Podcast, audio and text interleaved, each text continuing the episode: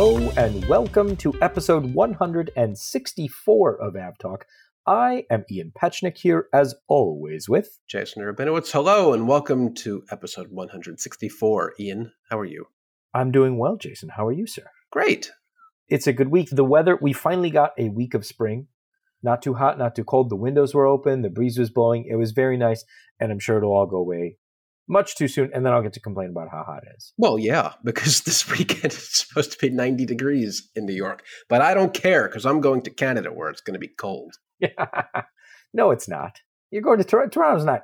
It's not going to be cold in Toronto. I mean, if you read my tweets, if you read every single one of my tweets today, like you should, and I know you do, you would know that it's going to be in the 50s in Toronto this weekend, even though it's only, it seems like it's not that far away, but it is.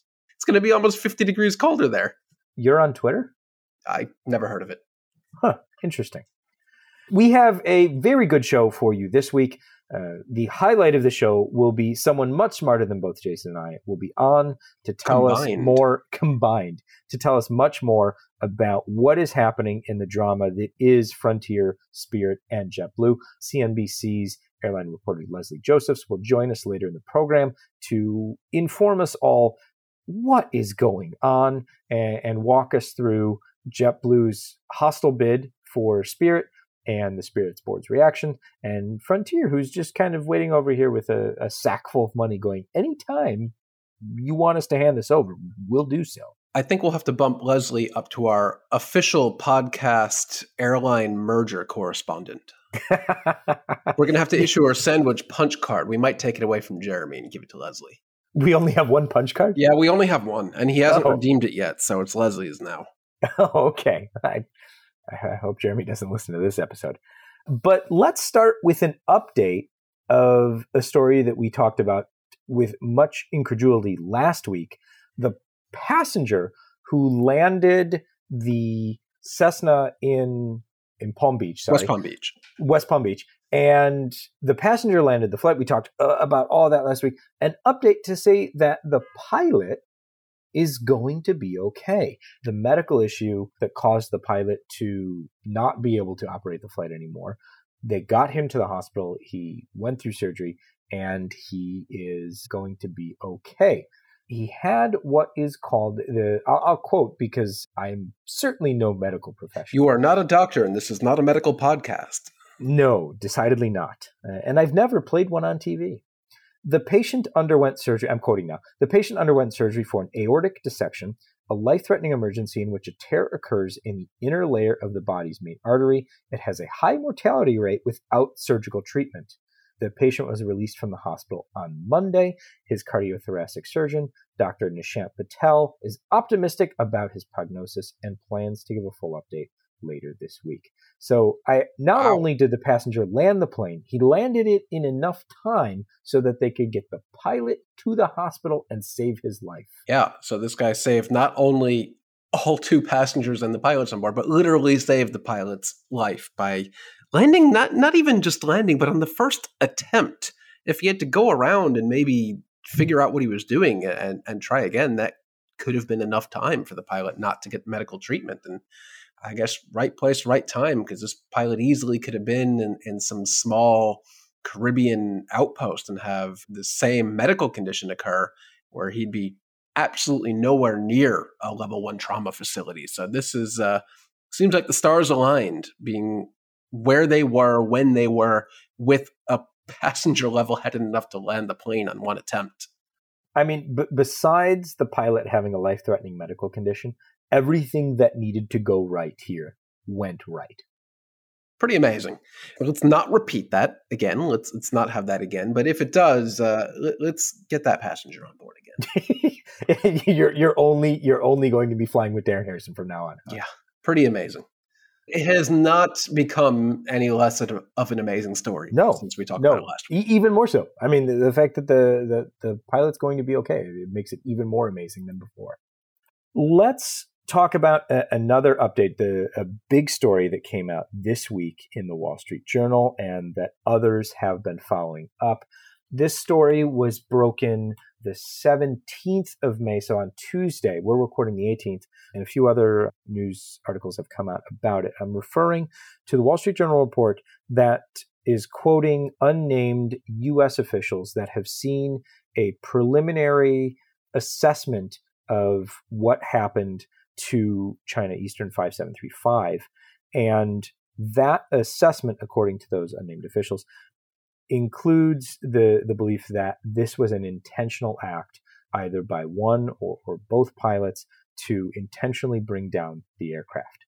The Wall Street Journal article quotes the, the unnamed U.S. official saying that the flight data from one of the one of the black boxes indicated that someone in the cockpit intentionally crashed the plane.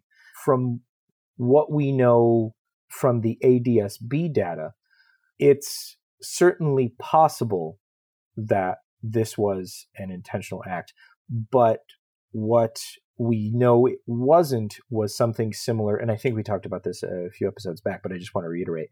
We know that it wasn't similar to the Germanwings crash when the pilot adjusted the autopilot values, the, the selected uh, altitude values on the mode control panel to, to be basically ground level. So whatever happened, it wasn't the altitude change in the autopilot. For their part, the Chinese authorities have said that this is irresponsible to to issue speculation, but they they have not said anything denying the the validity of these assessments. The airline has not said anything. Uh, the NTSB has not said anything. They d- declined to to comment, as they always do on investigations. Plus, this is not the NTSB's investigation. It is the Civil Aviation Administration of China's investigation. They also did not uh, respond to to comment uh, requests for comments from from a variety of news sources, especially the Wall Street Journal. So, an interesting window into what U.S. officials are seeing in the in the data from the black box. I, I, think one of the important things here is that they have at least one of the the black boxes based on the Wall Street Journal's reporting. It's the flight data recorder.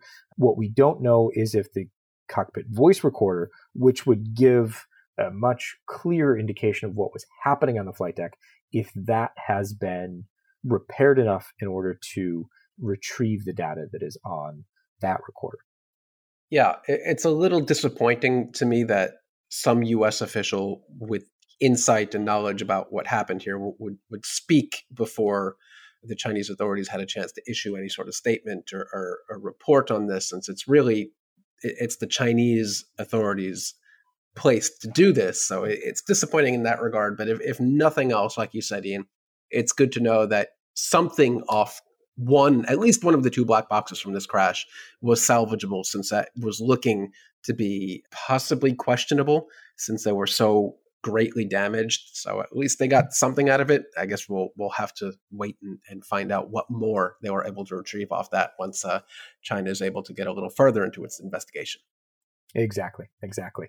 We'll leave that there for now. Anything else would be I uh, I don't even know what beyond pure speculation is. A grade A speculation. I'm not sure, but we'll leave that there and and move on.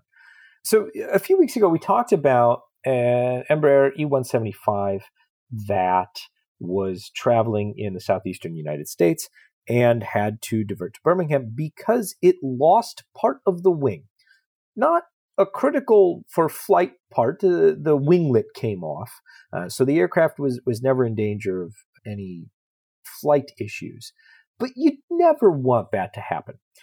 Brazilian regulators, Embraer being a Brazilian company, so Brazilian regulators are now saying check those wingtips for cracks just to make sure that your winglets don't fall off. That's good. That's good. I'm flying on American Eagle operated by Republic Airlines E170 and E175s in the next couple days. So maybe before we take off, I'll ask the pilot, can you go give the, the winglets a little jiggle, to see if there's a crack in them? if we hit any turbulence, I would prefer the winglet to stay on the wing. I mean, all things being equal, I would like to arrive with the same number of aircraft parts that I departed with. It's important. That's I, that's one of the checklists. I, yeah, or sure. if it does fall off, can I keep it? Ah, the answer to that I know is is an unequivocal no. Speaking of which, we have not heard any news about recovering the winglet that fell off that E175 over where where was it again? It was like it was Alabama. South, yeah, it was south, southeast of Birmingham, Alabama. I doubt. I mean, unless they're really looking for it, I doubt you're going to find We've it. seen crazier. Remember, they they salvaged the the parts of the Air France A380 engine in the godforsaken icy tundra of, of, what was it, Greenland? Yeah, they needed those parts to understand what had happened. So if they really the want to, they can do it. But in yeah, this case, I mean, uh, how badly does Embraer want that winglet? I, I don't think they do. Unless it fell into somebody's backyard, I, I don't think probably would have heard by now. Exactly. So here's another interesting little tidbit. One that I will preface by saying this news comes as part of a lawsuit against the airline and therefore is much more tilted. The, the information coming out is much more tilted to the narrative of the plaintiffs. That said, here's what's happening. A new filing in a lawsuit against Southwest Airlines, which is the lawsuit itself is is actually an interesting one, and I use interesting in the slightly disapproving sort of way. There's a class action lawsuit suing Southwest Airlines that says they knew there were issues with the MAX aircraft and they didn't say anything in order to inflate travel demand so that they could sell more tickets. So the the plaintiffs that are suing Southwest, and it's really the law firm suing Southwest Airlines here, is alleging that they paid too much for their tickets and they need a refund. The people who brought tickets on a Southwest 737 MAX between the first and second MAX crashes. I, setting uh, that part aside. I don't follow that logic at all, but continue. Uh, setting that part aside, the news here is that the filings allege that Southwest proposed it, it doesn't say if this was ever enacted it doesn't say if they ever moved beyond the proposal but they proposed adding a sensor to one 737 800 NG in order to say that, in order to be able to say that it was installed on one of the NGs, therefore it wasn't new on the Max. And, and therefore, it, you, mean this sensor or the no, sensor? No, no, no. What, what, do we know sensor. what it was? Just the sensor? Yeah, so it, it was the the alert sensor for the a new flight control safety alert required for the Max, and they would install it on the Max or install it on the NG and then deactivate it once the Max was certified. The lawsuit is alleging that the sole purpose of this installation would be to say that the alert was not new on the Max and therefore wouldn't trigger additional pilot training for Southwest it's partially sealed, so we don't know yet if this was ever acted upon. But it does offer a window into the fact that Southwest, I should note that Southwest, quote, vigorously disputes the plaintiff's characterization of the facts in this lawsuit. So they're not disputing the facts, but they are disputing the plaintiff's characterization. So this yeah. will be interesting to see eh, how how much comes of this the the interesting thing here is that it it provides a bigger window into Southwest's very very strong desire to have as little pilot training for the jump from the NG to the max as possible. We we've talked about this a number of times before. We've talked about it in the context of Southwest having Boeing basically Boeing would owe if training was required, if if beyond if simulator training was required for uh, the jump from the NG to the to the max, Boeing would pay Southwest a million dollars an airplane. That was just for simulator training. But this gets into even additional training where they wanted to have classroom training be off the table. And eventually what happened was pilots moving from the NG to to the max were able to complete a training course on an iPad and then they were qualified to fly the 737 max this kind of lends more to Southwest's desire to have as little differences training as possible for the the pilots moving from the NG to the max. Yeah, we'll definitely have to wait to see what else is revealed in this lawsuit to see not only the characterization, but to see what facts are true and untrue in this once the documents become a little more unsealed. But that is interesting to say the least that Southwest possibly had a, a much bigger hand in the max developments than we previously knew. Yeah, so definitely something we're going to be keeping an eye on. I don't like that we've had to pay such close attention to lawsuits lately. I would much prefer to, to talk about aircraft. And so I'm going to completely change the subject now and move on to some good news about actual aircraft. And Jason, I would love for you to tell me about ATR's new proposed next step. Okay, so you've heard of the Max before, obviously. We just talked about it. You've heard of the Neo. I have. You've heard of that. Have you heard of the Evo before? Go on. And it's not a Mitsubishi, you know, sports car.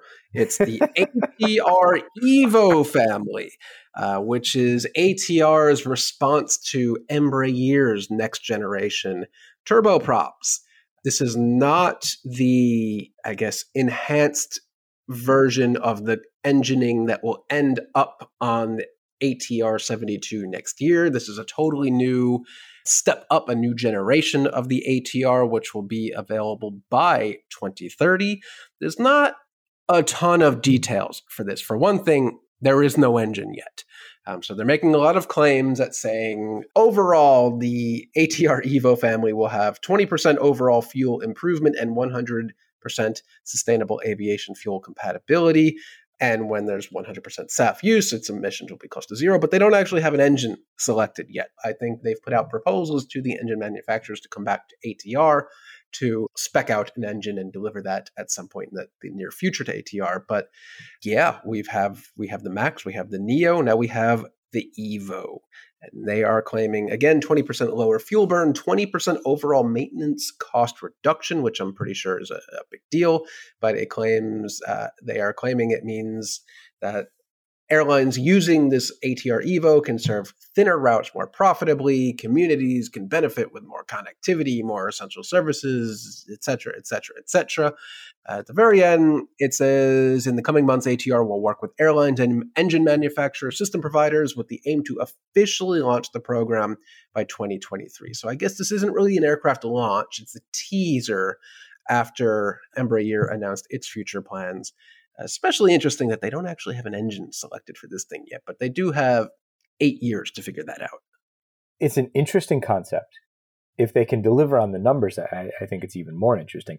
But writ large, the the changes in I, I feel like this is maybe something that we haven't talked about enough.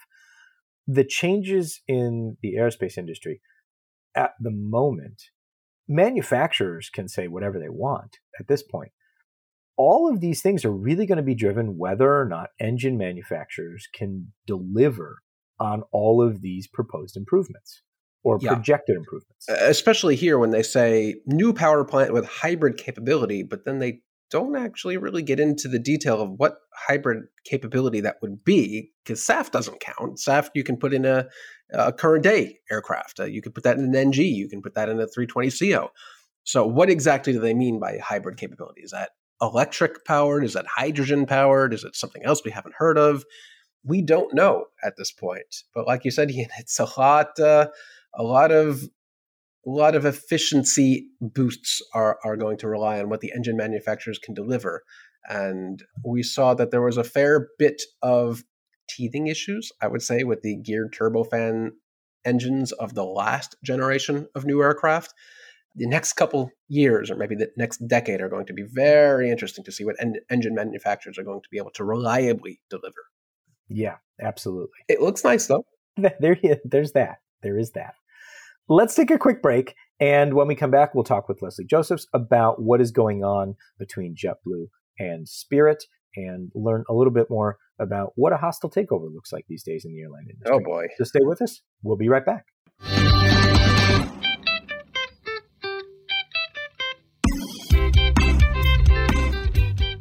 Welcome back. We are once again joined by Leslie Josephs, who is the airline reporter at CNBC and has been covering what is happening between Spirit, Frontier, and their suitor du jour, JetBlue.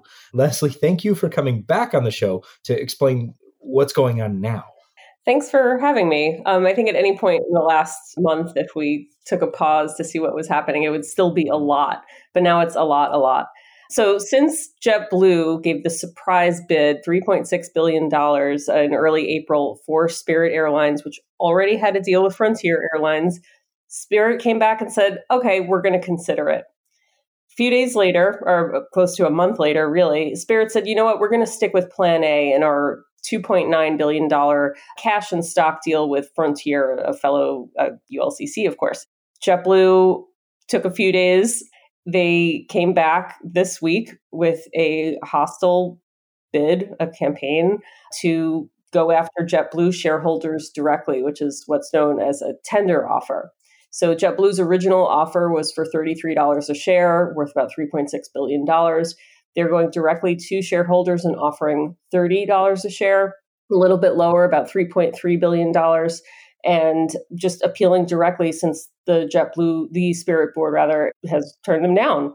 They are also launching a proxy campaign and urging JetBlue share, uh, Spirit shareholders to vote no on the deal with Frontier at the June 10th shareholders meeting. So June 10th is kind of like the drop dead date when we're going to have some definitive news on this. So basically, what happened the first time was JetBlue went to Spirit. Spirit's board said, no, we don't like this, please go away. And what makes this hostile, what the second second offer here is that JetBlue has gone directly to Spirit's stockholders or shareholders and said, we think you should vote against this and kind of override the Spirit board of directors. Is that kind it's of the gist of it? Tactic. Yeah, that's exactly right. It's it's it's a pressure tactic. This offer is is lower. This thirty dollars a share that you know JetBlue is offering the shareholders of, of Spirit directly, lower than the thirty three dollars that they originally offered uh, to the Jet to the Spirit board. And they're trying to pressure them. You know, we could end up with less money. We could do this anyway. Pressure the Spirit board to reconsider and consider our offer, which is significantly more money then we get into a host of other challenges, which is the execution of this merger, and even if it gets past regulators, which is the core of what Spirit's argument is against this deal, that it's not going to get through the DOJ. Has JetBlue changed anything about its offer this time? I can't imagine they'd just walk up and, and make the same offer and expect the shareholders to come to a different decision than the board. Is the deal different at all this time around? Well, it's less so I mean, that's that seems significant.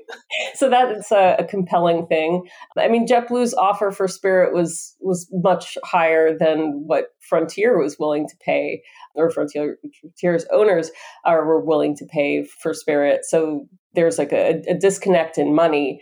The question with this whole deal is: is money everything? Is it going to pass regulators? Is it possible to execute this deal? Will this administration be okay with taking out a ULCC from the US market in an election year when we have high inflation and everyone's freaking out about the cost of everything? So there are a whole host of questions. JetBlue did make some tweaks earlier uh, in May to the deal. Part of it, they did offer a $200 reverse breakup fee for the deal in case regulators don't approve it. They also offered to give up some of, if the deal is consummated, give up some of the Spirit assets, New York, Boston, some of the Fort Lauderdale assets that would be a little bit possibly more palatable to regulators. But that remains to be seen. And then we get into like the whole logistics of what does this airline look like? JetBlue wants to essentially eliminate the Spirit brand, you know, yellow planes and all. We talked about paint last time, but Spirit is, you know, synonymous and it's a big part of the cultural landscape and it's synonymous with ultra low cost travel and, and that whole idea of getting a cheap fare and, and you pay for whatever else you, you tack on. Frontier is a very similar model, and the two of them have Bill Franke as a common, they share DNA. Uh, between them. So JetBlue has been arguing publicly how this is essentially was an arranged marriage and Spirit's board was negligent in not doing its due diligence and considering the offer seriously. They accused Spirit's board of not giving them enough of their time to discuss. It was a few brief phone call, about an hour, and they didn't open their books and they didn't give the same access to their books that they did for Frontier. So they, so Robin Hayes, the CEO of JetBlue, has just been very public um, about saying that you know Spirit didn't do everything that they they should have done to have this offer, which is again more money. The crux of of JetBlue's argument doesn't really seem to be they're not really arguing that this is good for any i mean they, they are on the face of it arguing that this will be good for consumers it'll be good for airlines it'll be good for spirit shareholders and things like that but really the crux of their argument is we are offering more money to spirit shareholders full stop that seems to be the only thing that they're focusing on. And they get planes. I mean, they I mean, for JetBlue's sake, they see this see a, the acquisition of Spirit, and they also said that they have been considering this for a very long time. But Frontier kind of came in in February and, and really piqued their interest and got things going. But they said that they had been thinking about this earlier, but they had not made an offer for for Spirit earlier. Frontier did, or they reached this agreement. But for JetBlue, for their own strategy, you know, Robin Hayes has said this is going to turbocharge their growth. They have compatible fleets. They have order books that are, you know, pretty easily feathered in together. Pilots, which are in short supply going forward. So JetBlue says that this, if this doesn't go through, doesn't sound like they have another airline they're interested, you know, waiting in the wings. This is something that JetBlue says that is crucial for them to expand in, in the future. What's really interesting to me is that the argument that JetBlue is making is not this is going to be good for consumers. I mean, that's not the very strong argument that they're making. And Spirit has said the, the biggest reason we are saying no to you is not the money, it's because we don't think you can get this past regulators the incongruence between the arguments that JetBlue is making that the shareholders should approve this because there's money involved or more money involved than than the Spirit thing, even though it seems on the face of it to have a much much less likely chance of being approved by federal regulators, is an interesting choice to me. In, in some of JetBlue's language, they do say that this would be good for consumers, and, and JetBlue is kind of I think we called it like quarter life crisis sort of thing where they're, you know, almost 25 years old. They're trying to be all things to all people and they consider themselves a low cost airline and they, they say that this merger would continue, you know, that legacy and uh, give bring more low fares to consumers, although I don't know how that's possible at these fuel prices. But that is part of the argument. But JetBlue is also has a business class for some of its flights. Like, is it low cost or it, there aren't low fares pretty much anywhere anymore, but it's a, definitely a different model than Spirit and Frontier of ULCCs, like these bare bones, you know, no seatback screens, as bare bones as you can get, and the fee model. And JetBlue wants to, if it does acquire Spirit, wants to get rid of that, and then they have to present their case in front of regulators, in front of a DOJ that has already sued to block JetBlue's agreement with American Airlines, one of the big four airlines that they say are they're trying to challenge in terms of US market share. So Spirit said, like, well, as long as the NEA is there, the Northeast Alliance that you have with American, we don't think that this is going to get through. And JetBlue thinks that the NEA is crucial to its own future and refuses to give it up. So it's kind of like lose lose. They don't really yeah. have anywhere to budge on that. And JetBlue does talk a bit about the self-named JetBlue effect, and at the same time, you have Spirit saying, "Well, hold on, that's that's not really a thing. That doesn't actually do anything. Your fares aren't really any lower in markets that you enter. That may have been a thing when you started operations in the year 2000, but take a look around, like you mentioned, Leslie, and JetBlue fares are they are not cheap these days." Yeah, I don't think there are any cheap fares anymore, and that's something that again, like it's an election year and we have like a presidential coming up, like around the corner. When you have high inflation, our regulator is going to be okay with taking out an ultra low cost airline that many passengers can't afford.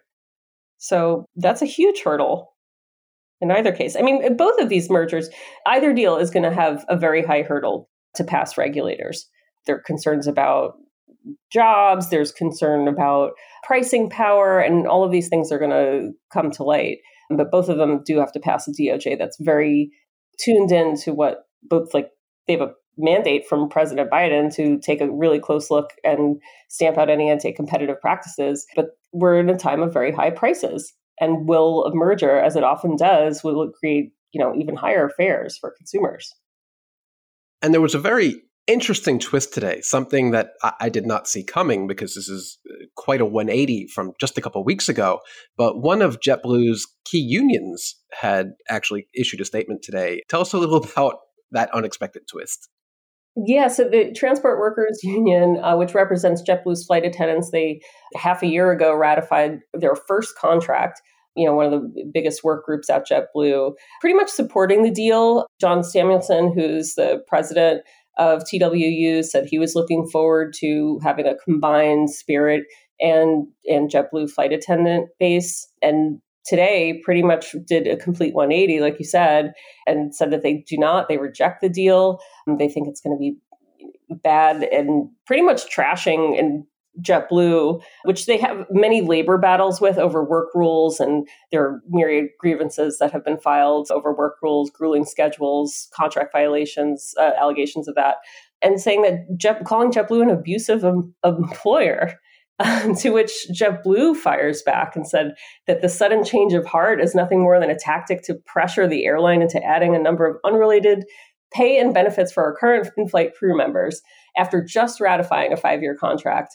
And then uh, that TWU is asking for these immediate changes in exchange for their public support of the acquisition. So essentially trying to blackmail JetBlue and pressure JetBlue into making these changes for their their crew members. So like either way, it's an ugly situation. JetBlue has labor problems.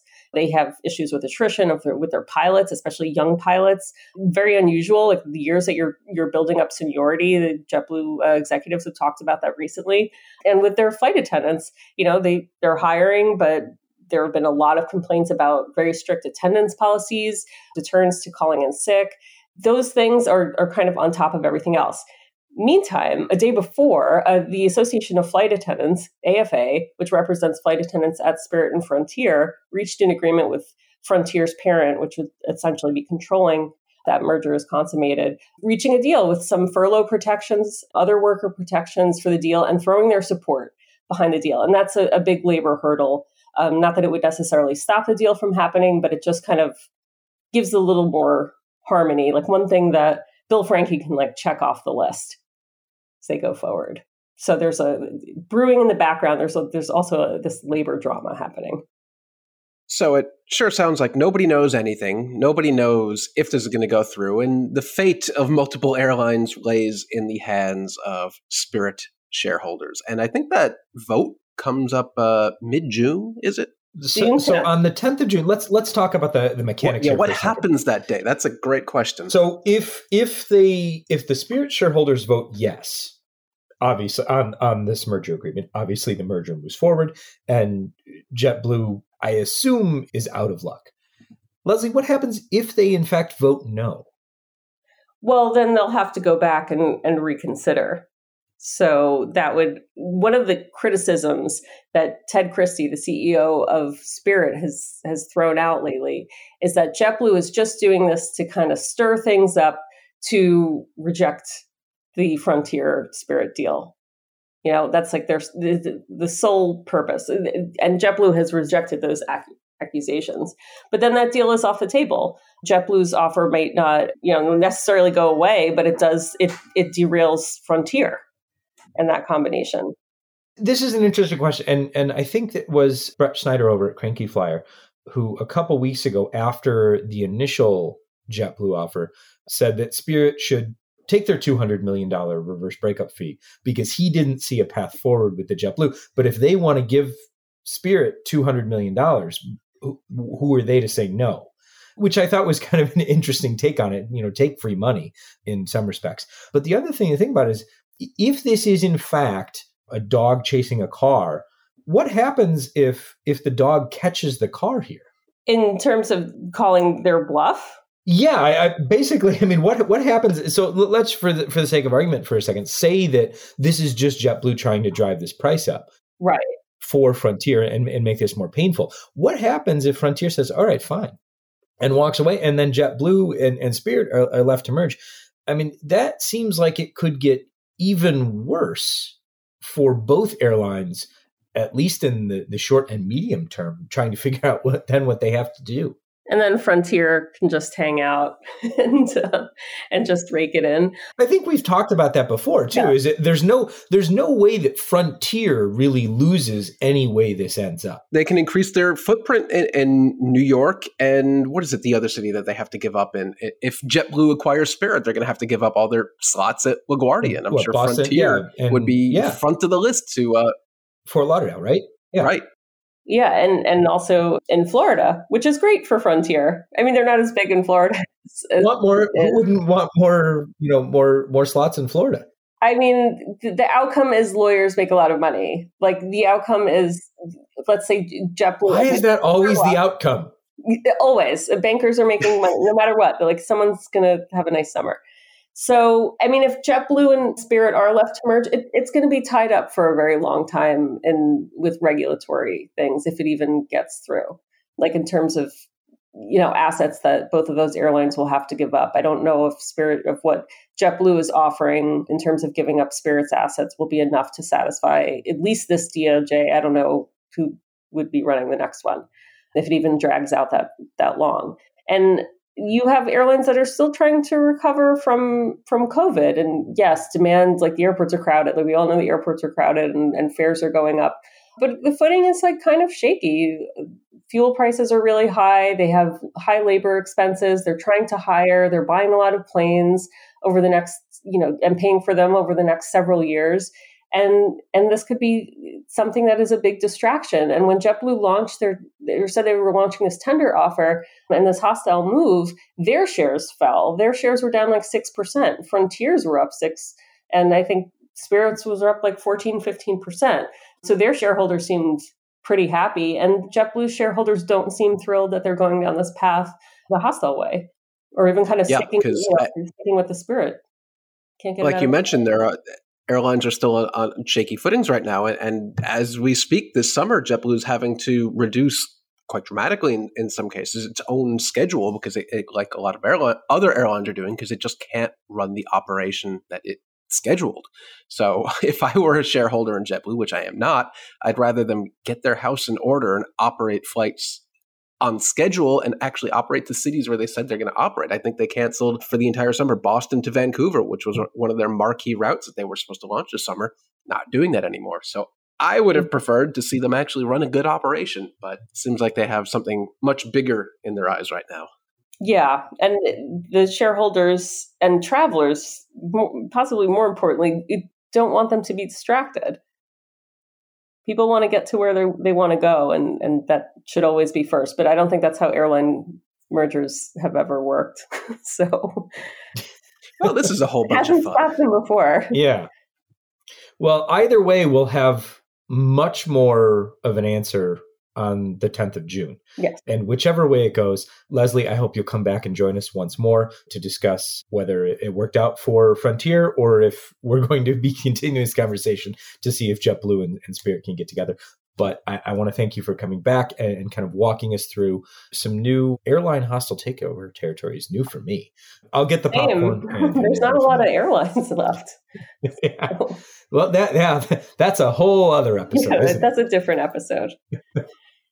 Leslie Josephs is the airline reporter at CNBC. Leslie, thank you so much for joining us. Thank you for having me.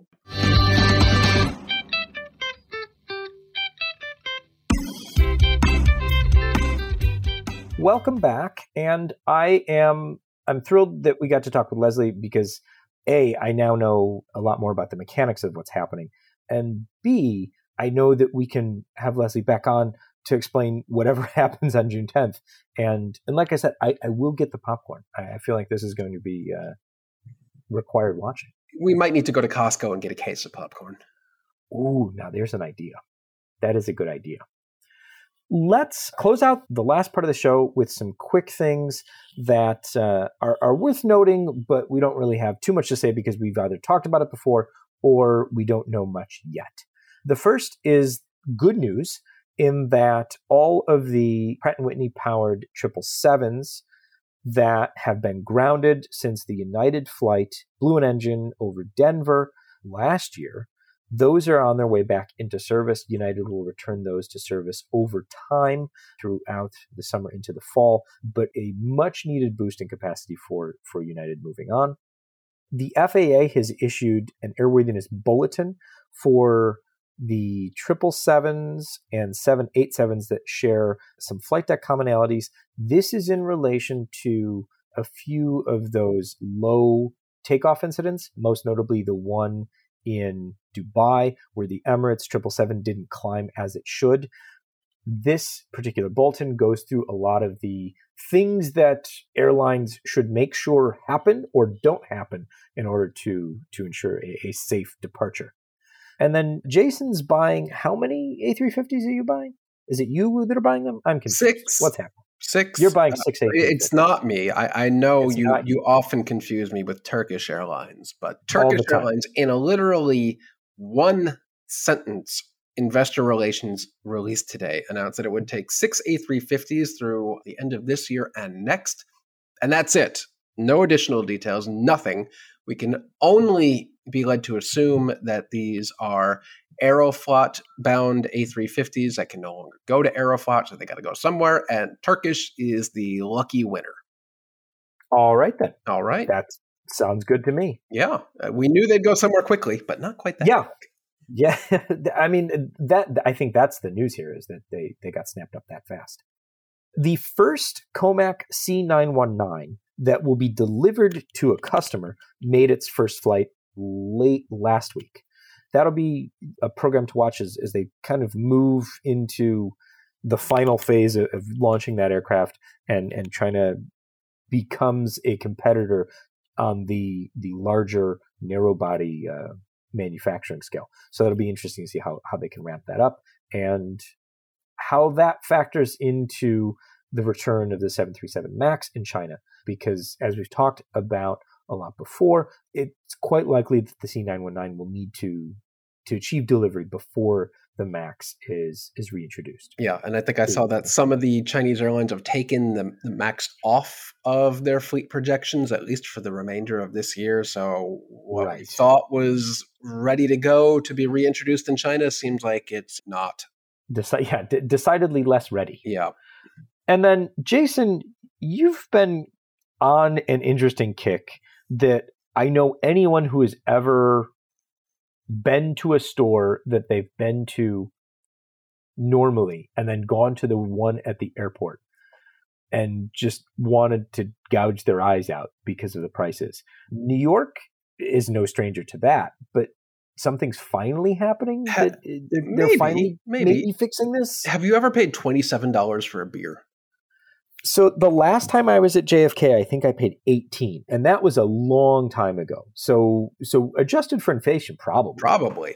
But yeah, no secret here that our three airports, LaGuardia, Newark, and JFK, uh, there are certain concession companies specifically named OTG, which if you've ever been to one of our airports and ordered something forcibly through an iPad, you have been at a almost certainly at an OTG facility. Turns out they were price gouging against all sorts of rules and all sorts of reasonable belief that what they're charging could be within the realm of, of acceptability. So in tw- early 2020, someone on Twitter sent out a picture that went viral of OTG I think, LaGuardia Terminal C charging $27 for like a Sam Adams seasonal beer, something that I would be upset if I paid $7 for at happy hour in any sort of restaurant.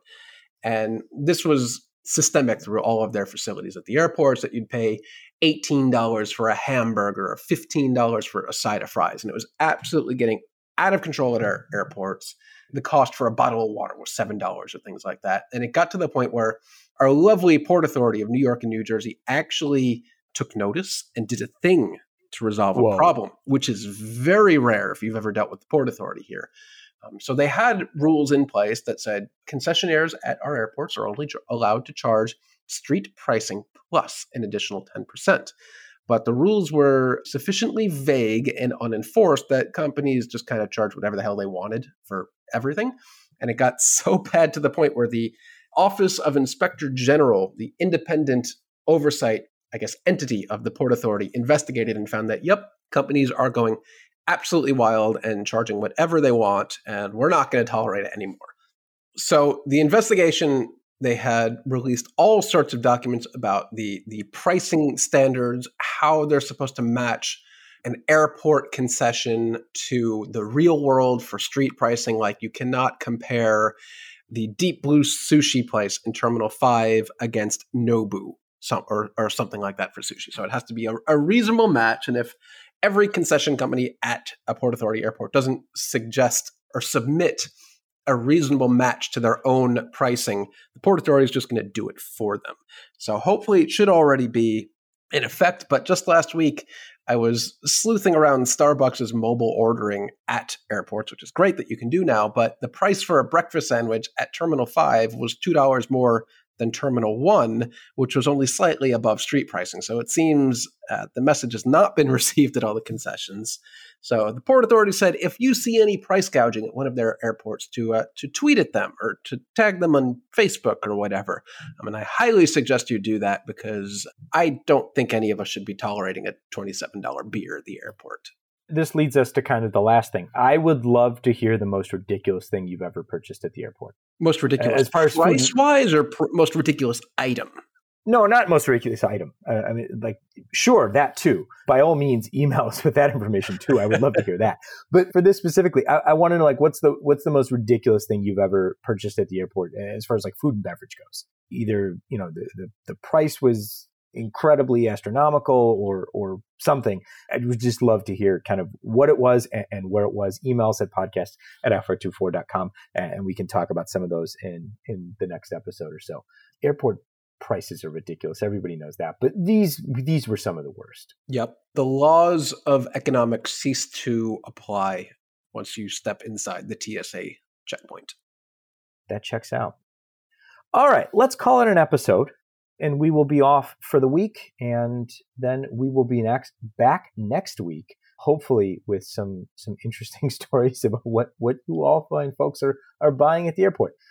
This has been episode 164 of avtalk i am ian petchenik here as always with jason rabinowitz thanks for listening